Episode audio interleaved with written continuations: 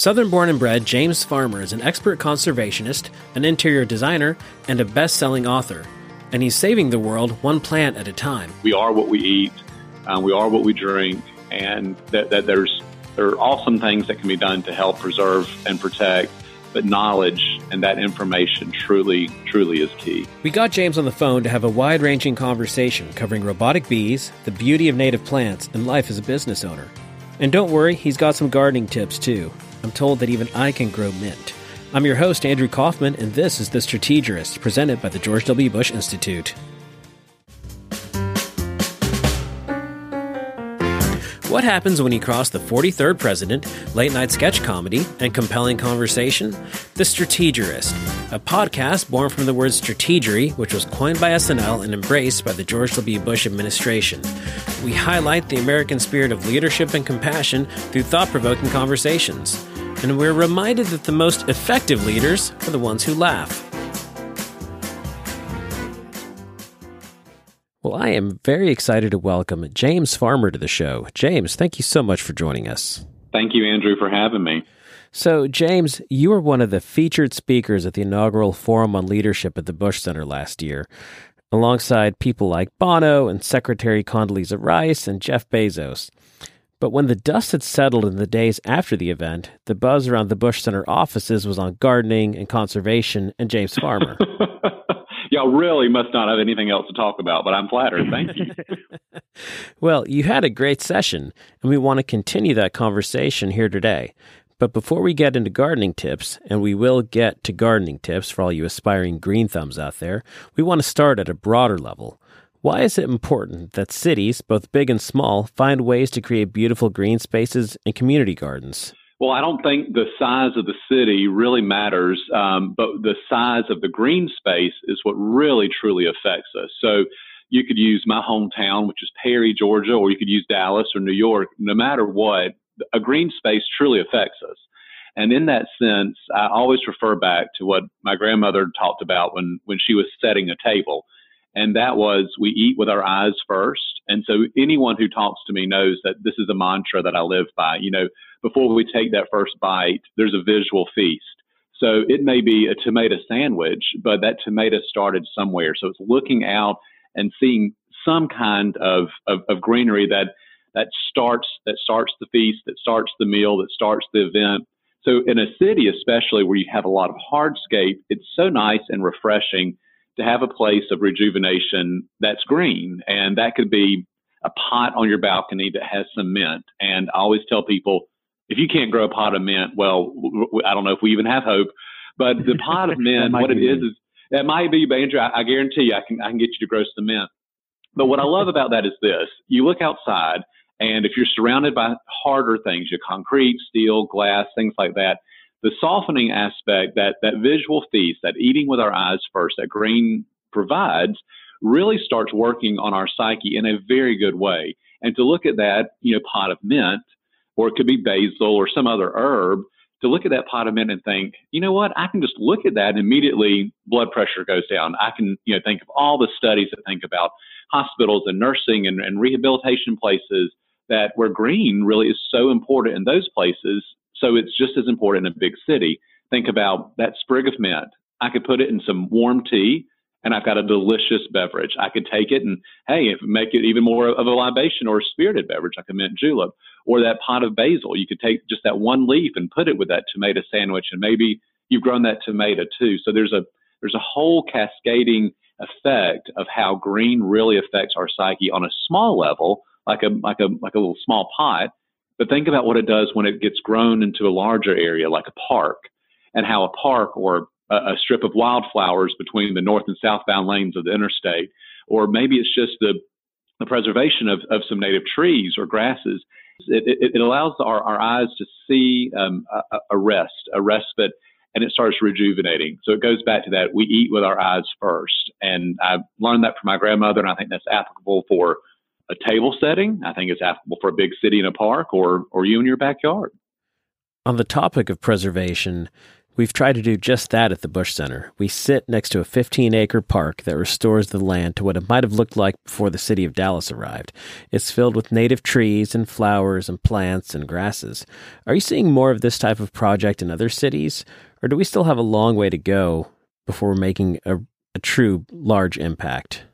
We do have a long way to go, but to answer that first question, I am seeing it. And I'm fortunate enough that with my books and my design business, I do get to travel. And that's one of the first things that I look at. Um, I touch down, I could be in Oklahoma City or I may be in Roanoke, Virginia or, or Santa Barbara, wherever the place is that, that I land. The first thing that I look for is, is what are they doing here to give back to, to nature, to the town, to the environment? And part of that is that that exciting green space. I love what y'all have done at, at, the Bush Library and the Bush Center um, because you give right back to that Texas wildflower, that Texas field. And what it does is it sets the tone. You know, we're fortunate enough that we can bring in orchids from Hawaii or roses from, you know, South Texas or wherever and put together amazing flower arrangements in a hotel lobby. But there's still something pretty authentic and amazing about having something that has that has been there you know, since time began. And and having those wildflowers and those native greeneries around really, really do not only a favor to the environment, but they, they give back to that psychological effect that, that a green space truly has. So you said we still have a long way to go. Are you worried about the planet? I was just reading a story recently about uh, bee shortages and how there's not enough of them to do the vital job of pollinating plants. And the story suggested that robot bees can help, which to me sounds like the plot of a horror movie. But it's out there as a possible solution. As a man that is one with nature, are you worried? I am worried. And the worry is this um, I, I'm going to answer your question with a question. Did you have a glass of orange juice this morning or coffee? Did you have some berries with your yogurt? If you have eaten any fruit, you know, in the last 24 hours, you can thank a bee. And I think the first the first key to really any problem to begin any solution is knowledge, is that information of how do we tell people bees really do affect our daily life. You may not think about it as you were pouring those strawberries over your cereal this morning, but those strawberries were pollinated somehow. And the bees and those pollinating insects are what are doing that. I think it's fantastic that we have technology that can help us, but the original tried and true method of that pollination with the bees is, is incredible. So it is it's a it's a big daunting task to think about the environment and and, and any and any solution of how of how to fix it. I think the first and foremost thing to do is to inform people to let them know, you know what, bees do pollinate our fruits and vegetables, or to think, you know what, it, it really is amazing that saving this much water or this much gasoline or whatever it is if one person does it, then a, a, dozen people do it, and then a couple does it, that, that really can can truly have an amazing effect. So it all go it all goes back to me and, and growing up and the way the way that I grew up is that we are what we eat, um, we are what we drink, and that, that there's there are awesome things that can be done to help preserve and protect, but knowledge and that information truly truly is key. For the city dwellers with small yards or even no yards, you mentioned growing some mint or some herbs. What else can we do as individuals to make this a better planet to live on? Well, I always like to have something that says welcome home. It could be two pots by your front door with, with ferns in them. It could be um, a collection of a couple containers on your balcony. It might even be that one great house plant that says welcome home because there's something about about greenery, about flowers, you know, whether it's a hotel lobby or the entrance to a golf course or a museum or wherever you go, the first thing that you see are, you know, this landscaping, it's the flowers. So I love to create welcome home moments for clients. Those may be those pots at the front door. It may be the fresh flowers inside. So if you don't really have a big yard, then what I like to do is encourage people um, to think about inside things. Maybe it's just picking up a bunch of flowers at the farmer's market each time and, and putting them in a mason jar or a pretty vase and maybe that's that's the one thing you do, but it, it creates this visual this visual component component of beauty. Um, the the two the two urns or pots or containers by your front door that just say "Welcome home, Andrew." It's just something about that, and they'll remind you that if you haven't watered them, they'll wilt. Well, they'll they'll say welcome home until I give them too much water or not enough water, and you know, kind of fall apart from there. But remember, knowledge is key. So when you know how to water something and how to um, and how to take care of it, it'll reward you. What two plants do you have on your doorstep, and what are your welcome home plants? Well, right now I have some bamboo palm that are in terracotta pots, and I plant them usually around Easter weekend, and they go almost all the way to Christmas. So I really get a big bang for my buck with those. Um, they're green for most of the year, and then I um, I take them out and I store them for the winter time, and then during the winter time, I put something like that's evergreen, like a camellia or a rosemary or some kind of conifer topiary, and that's kind of my my welcome home. I definitely practice practice what I preach. You will know what season it is if you look at my steps. I always have something something on them to say, "Welcome to welcome home, welcome to Farmdale, my home, and and welcome and welcome to the season." James, you call yourself a lazy gardener. What do you mean by that? Well, I am truly the laziest gardener of all because there's so much else that I need to do. I have to mention, okay, so maybe I'm the second laziest gardener behind behind you. But um, the reason the reason I call myself a lazy gardener is this: I get I get distracted. As soon as I pull one weed, I see a stick that needs to be picked up. As soon as I pick up one stick, I see something else that needs to be done. And and there's just this compound of things of other things that I need to do. Where I pull up my phone, and I check out Instagram, or I think, oh, I, I really want to read this blog about hummingbirds. So I don't know how lazy it is or how distracted that it that it that I am as a gardener, but I'm also one of these people that I believe this this bodes well for my business as well as to hire your weakness. And so if I'm not really good in the full sun all day long, guess what? Lantana is. Succulents are. There are some other plants that love the full sun and will grow and do amazing. So rather than taking something that is precious and dainty and needs gallons and gallons of water I plant something that will thrive and survive and do the work for me. So then people say, James, your lantana looks amazing. And I just kind of grin and think, oh, thanks so much. All I did was plant it and get it started. So that's the lazy gardener in me. I let another plant do the work for me and it makes me look better than I really am. And that's key for conservation too, right? You wouldn't want to put a, a water thirsty plant in an area without much rainfall, right? Exactly. So that, that lazy gardener is kind of a fun catchphrase However, it, it, it, catches people, it hooks them in, and they think, oh, I can be a lazy gardener. Well, sure, it is going to require some work, but you put the right things in the right place and, and they'll reward you. How did you develop such a love for gardening? I really think it came from my grandparents on both sides. My grandfather, farmer, had a small nursery, and um, I think farmers' nursery people just thought, well, his his name alone, will, he knows what to do.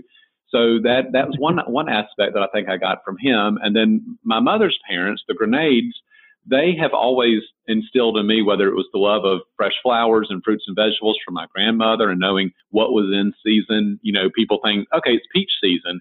Do you know how many varieties of peaches they are? My grandmother knew it down to the week. She would say, oh, and this week the, the July Prince are, are perfectly ripe or the Elbertas or whatever it is. And my grandfather always has kept a vegetable garden. So knowing that that tomato that's grown in the backyard in, in the deep south, what we do is we grow flowers and vegetables you know, in, in a in a garden, but the yard is for all the other plants. That's that southern nomenclature there for you. But Granddaddy would grow squash and tomato and okra and zucchini and things like that, and and we would we would harvest them. And I was mesmerized as a child that I could go outside and, and pick something, and then we would eat it. And that combination and that that um, symbiosis of knowing where something started and where it came from and how it became our food was fascinating to me. So I caught the gardening gene real early. Well, it couldn't be more fitting with your name. I know. People ask me all the time if I made up my name to write gardening and design books. And I thought, no, it was just given to me. It was the, the best nom de plume ever bestowed. so, speaking of those books, you're the author of seven, the most recent one being A Place to Call Home. It sounds like you're living the dream and that you've been able to turn your passion into a business. How did you pull that off? Well, I was asked a very interesting question very recently, and someone said, Did you always know this is what you wanted to do? I looked at them and without without any hesitancy, I said yes. I knew that what I wanted to do involved design and how we live and the the lifestyle that I feel like the South has such a great hallmark on. So I went to college for design. I studied at Auburn University. I studied landscape design and art history, and that led into the interior design and, and the garden design business. But I've always known that, and to me, that's one of the biggest blessings and gifts that any person can can have, and that is to know exactly what they want to do. Fortunately for me, I found that out early on, so I, I spearheaded my my ideas and knew that I could one make money by helping people with their with their um, homes, but also knew that I never would have to work a day in my life because my work was so much fun. So that that really became um, a, a, true blessing that I, that I really reflect on and I'm very grateful for each and every day. The books have been an amazing segue because I can I can do interviews with folks and write for magazines, but the books really give you a great bit of street cred in the sense that that I like to practice what I preach, and I like to write about it, and I like to share it um, from a platform um, like books. I'm still I'm still an old fashioned soul. I love books. I love to hold them. I love to read them. I love to turn the pages, and thankfully, um, other people do too. And as a budding entrepreneur, what are some of the most important lessons that you learned early on? One of the most important lessons, and I mentioned it earlier, and I, I think it's so worth harping on, is to hire your weakness. Andrew, if you want me to tell you how to make your house beautiful, I've got that all day long. But if you want me to file your taxes, I'm the last person that needs to do that. So I realized early on, if you hire your weakness, it's going to allow your strength to really be your strong hand. So for me, I'm great at geometry. I know I can work geometry all day long. It's design, it's shapes, it's how it works together. Math is not my strong suit. So by having an accountant, having a business manager, having someone on my design team who who loves an Excel spreadsheet and then they make me cringe, you know, it, it really works together so that people think, well, how do you do all that you do? I have a team, and that team allows me. to give me the roots to keep me grounded, but give me the wings to allow me to fly. Well, that's a classic American success story from the South, and so much of what you do in your business is identified as Southern. It speaks of this Southern lifestyle and a, a strong Southern identity. You've even been editor at large at Southern Living magazine, but I've yet to hear of Pacific Northwest Living magazine. what is it that keeps this Southern ethos going? We've got it. You know, I think one of the big things is, is first off, I don't talk like this for fun. You know, this isn't a fake accent. it's not a fake name. It's James Farmer. And yes, I say y'all every other word. And by the way, I do have a glass of sweet tea right here beside me. All that said and done is the South truly has a hallmark on entertaining. You mentioned, you know, there are magazines that are that that that don't have Northwest or Northeast or whatever it is in the in the title of of their of their publication. For us in the South, I think it goes back to one word, and that's unapologetic. We rarely say that we're sorry that we don't have a full set of china or silver or matching chairs or whatever it is. We just put it all together. We cut things from the yard and the garden, we bring it in, and we serve it with a smile. And there's something about that unapologetic uh, nature that gives us our hallmark. You know, we don't say, "Oh, I'm sorry that all I have is okra in the garden." Well, we can fry it, we can boil it, we can put it in gumbo. There's so many things that we can do with it. If you think about it, the South has been a part of the fabric of, of this nation, but it really is such a melange and a mix of so many different of so many different cultures. And what I really, really love to celebrate is what we do right, and that is food, that is a, a faith and a family, and how they're all connected. And, and what we do is we celebrate that. So if, if you're having a baby, we're going to bring you a pound cake. If you're getting married, we're going to bring you a pound cake if your grandmother passed away, we're going to bring you a pound cake. so it just shows you that food really is kind of first and first and foremost on our minds. And we and we have all grown up together and, and been raised together. And so we have, you know, worked together in our farms and gardens and we eat together and we borrow from one another and you put us all together and and we just have this unapologetic nature to say, you know what, y'all come on in, I'm gonna serve you up something good. And by the way, not everything we serve is fried.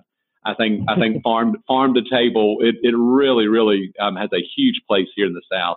That mix, it's just that that amazing hybrid of of wearing your Sunday best to a football game or eating your Cheerios with a silver fork or excuse me a silver spoon. It's that amazing uh, mix and juxtaposition that the South the South holds. And we rather than saying, "Oh, I'm I'm sorry that I eat my Cheerios with my grandmother's silver spoon," we just do it. Don't apologize for it and keep going. So, now a little bit of a different track. What is something that no one asks you that you wish they would? I wish people would ask me about proper pruning. I know that sounds silly, but so many garden and landscape questions could be answered with proper pruning. Um, I write a, a, chapter in my book, A Time to Plant, about, about knowing when to prune and, and how to prune different things. But to me, plants, they are a lot like people because each plant has has a distinct personality. So if you take a plant that does not like to be pruned and you are constantly chopping it into into a poodle, well, that plant is going to make you look like a terrible person because the plant's not going to thrive. It's just like a, a person who, who does not um, like to go to the beach because maybe they're fair skinned and, and don't like the sun, but you drag them out to the beach all the time. There's a good chance that they might not be your friend for long. Plants are that same way. With knowing the, the knowledge of how to prune and take care and cater to a plant to its needs. That goes back to being a lazy gardener, you know, knowing what to do and allow it to do its job in the right place really makes you look better. So to me, pruning is, is one of my favorite things I love, love to talk about, but people rarely ask. They always talk about water. They talk about sunlight. Well, I think it all, it all goes back, it all goes back to pruning really for me. Okay. And now a correlated question. What are we not talking about that we should be talking about? To me, the lack of, of knowledge and information and or excuse me, maybe the, the lack of absorbing that that knowledge and, and information. That's what people aren't talking about. People talk about problems all the time. Rarely do I hear people talking about solutions. And now, Andrew, you apply that across the board. You can apply that to all sorts of bigger topics that, that we don't we don't have time to fix today, but we can we can talk about gardening now. But whether it's a design project or um, or a garden project, our our my business is tasked with solving problems all the time. Our clients ask us questions, but they're they're they're not realizing that the information is there um, to be absorbed right there, whether it's water or pruning or sunlight. You know, sometimes rather than thinking, you know what, I'm going to give this a read or give this a try, it's not taking some of the sweat equity into our own projects, rolling up our sleeves, or in this case, rolling, literally rolling up our sleeves and getting dirty. Sometimes that's the way to actually best learn, to be hands on, to read it and then apply what you've learned. So I think the absorption of information and knowing when to plan, when to plant, with, its cooking, knowing um, how to insert this into boiling water, how to season or flavor. I think that's that's a big a big part of it and don't and don't be afraid. Just try it. Have it have a good time with it and try it. But absorb some of that amazing information that's out there. And rather than harping on the problems, let's let's talk about solutions. And um, I think this is an exciting way to to share some of them. Absolutely. And so at the top, I promised some hands-on gardening tips. So let's let's not make a liar out of me. What are some what are some things that anyone can do to make a difference in their garden life? I think growing some herbs right off the right off the bat. You know, it can be a little bit of um, cilantro that you can grow in a small pot, and um, it's amazing what cilantro can do to Taco Tuesday. You know, if you're cooking tacos at home, throw some fresh cilantro on there. By the way, you just paid four dollars or five dollars for that bunch of cilantro at the grocery store. It would cost you four cents to grow. You know, so there's a little bit of a fun economic um, plan to think about there. But plant some herbs. You know, take take some rosemary. It grows. It's so hardy take some rosemary, mix it with olive oil and salt and pepper on your potatoes, roast them at 425 for 20 minutes. I'm telling you, it's absolutely delicious. So grow something, just try it and just watch how it can really, really change the way you live and especially the way you eat. Herbs are, are really one of those incredible ways to do that. Um, my, my grandmother always go back to her and, and, and what she said about we eat with our eyes first. So setting a pretty table, it may just be some, some cut some cut flowers that you bought at the farmer's market or you grew yourself. But Mimi, my grandmother, also taught me that we feed people body and soul when they're at our table. So when you cook for someone, you're serving them and you're, you're allowed, you're allowing yourself to serve them maybe in a way that feeds more than just something to their belly. It sticks to their ribs a little bit more. So we feed people body and soul. And to remember that in our lives when we're entertaining or taking someone out to eat or Maybe it's just, you know, looking across the office and say, hey, come eat lunch with me. And you, you ask those questions and you get, you get those stories. That's what I love about, about cooking and gardening because if I ask a, a, Southerner in particular about, about cooking, about gardening, I get a story. And that's what's so exciting to me. So let's, let's absorb the information that's out there and, and ask, ask questions to engage conversations. And, and don't be afraid to try just a little pot of herbs. I guarantee you can, it can change the way you live the way you eat. And um, it, it's so exciting and rewarding to, to grow something and, and bring it inside and let it be a part of your, your garden lifestyle. Well, I know that I'm going to go home and see what kind of plant is going to work best on my doorstep. And I hope that folks listening will take it to heart and give some of these things a try in their own home. James, thank you so much for being on with us today. Thank you, Andrew. Y'all have a good one. James's latest book, A Place to Call Home, is available now, and you can learn more about him and everything he's working on at www.jamesfarmer.com. You can also get more tips from him on Instagram at James T. Farmer. If you enjoyed today's episode and would like to help us spread the word about the Strategist, please give us a five star review and tell your friends to subscribe. We're available on Apple Podcasts, Spotify, and all the major listening apps. If you're tuning in on a smartphone, tap or swipe over the cover art. You'll find episode notes with helpful information and details you may have missed. The Strategist was produced by Ioana Pappas at the George W. Bush Institute in Dallas, Texas. Thank you for listening.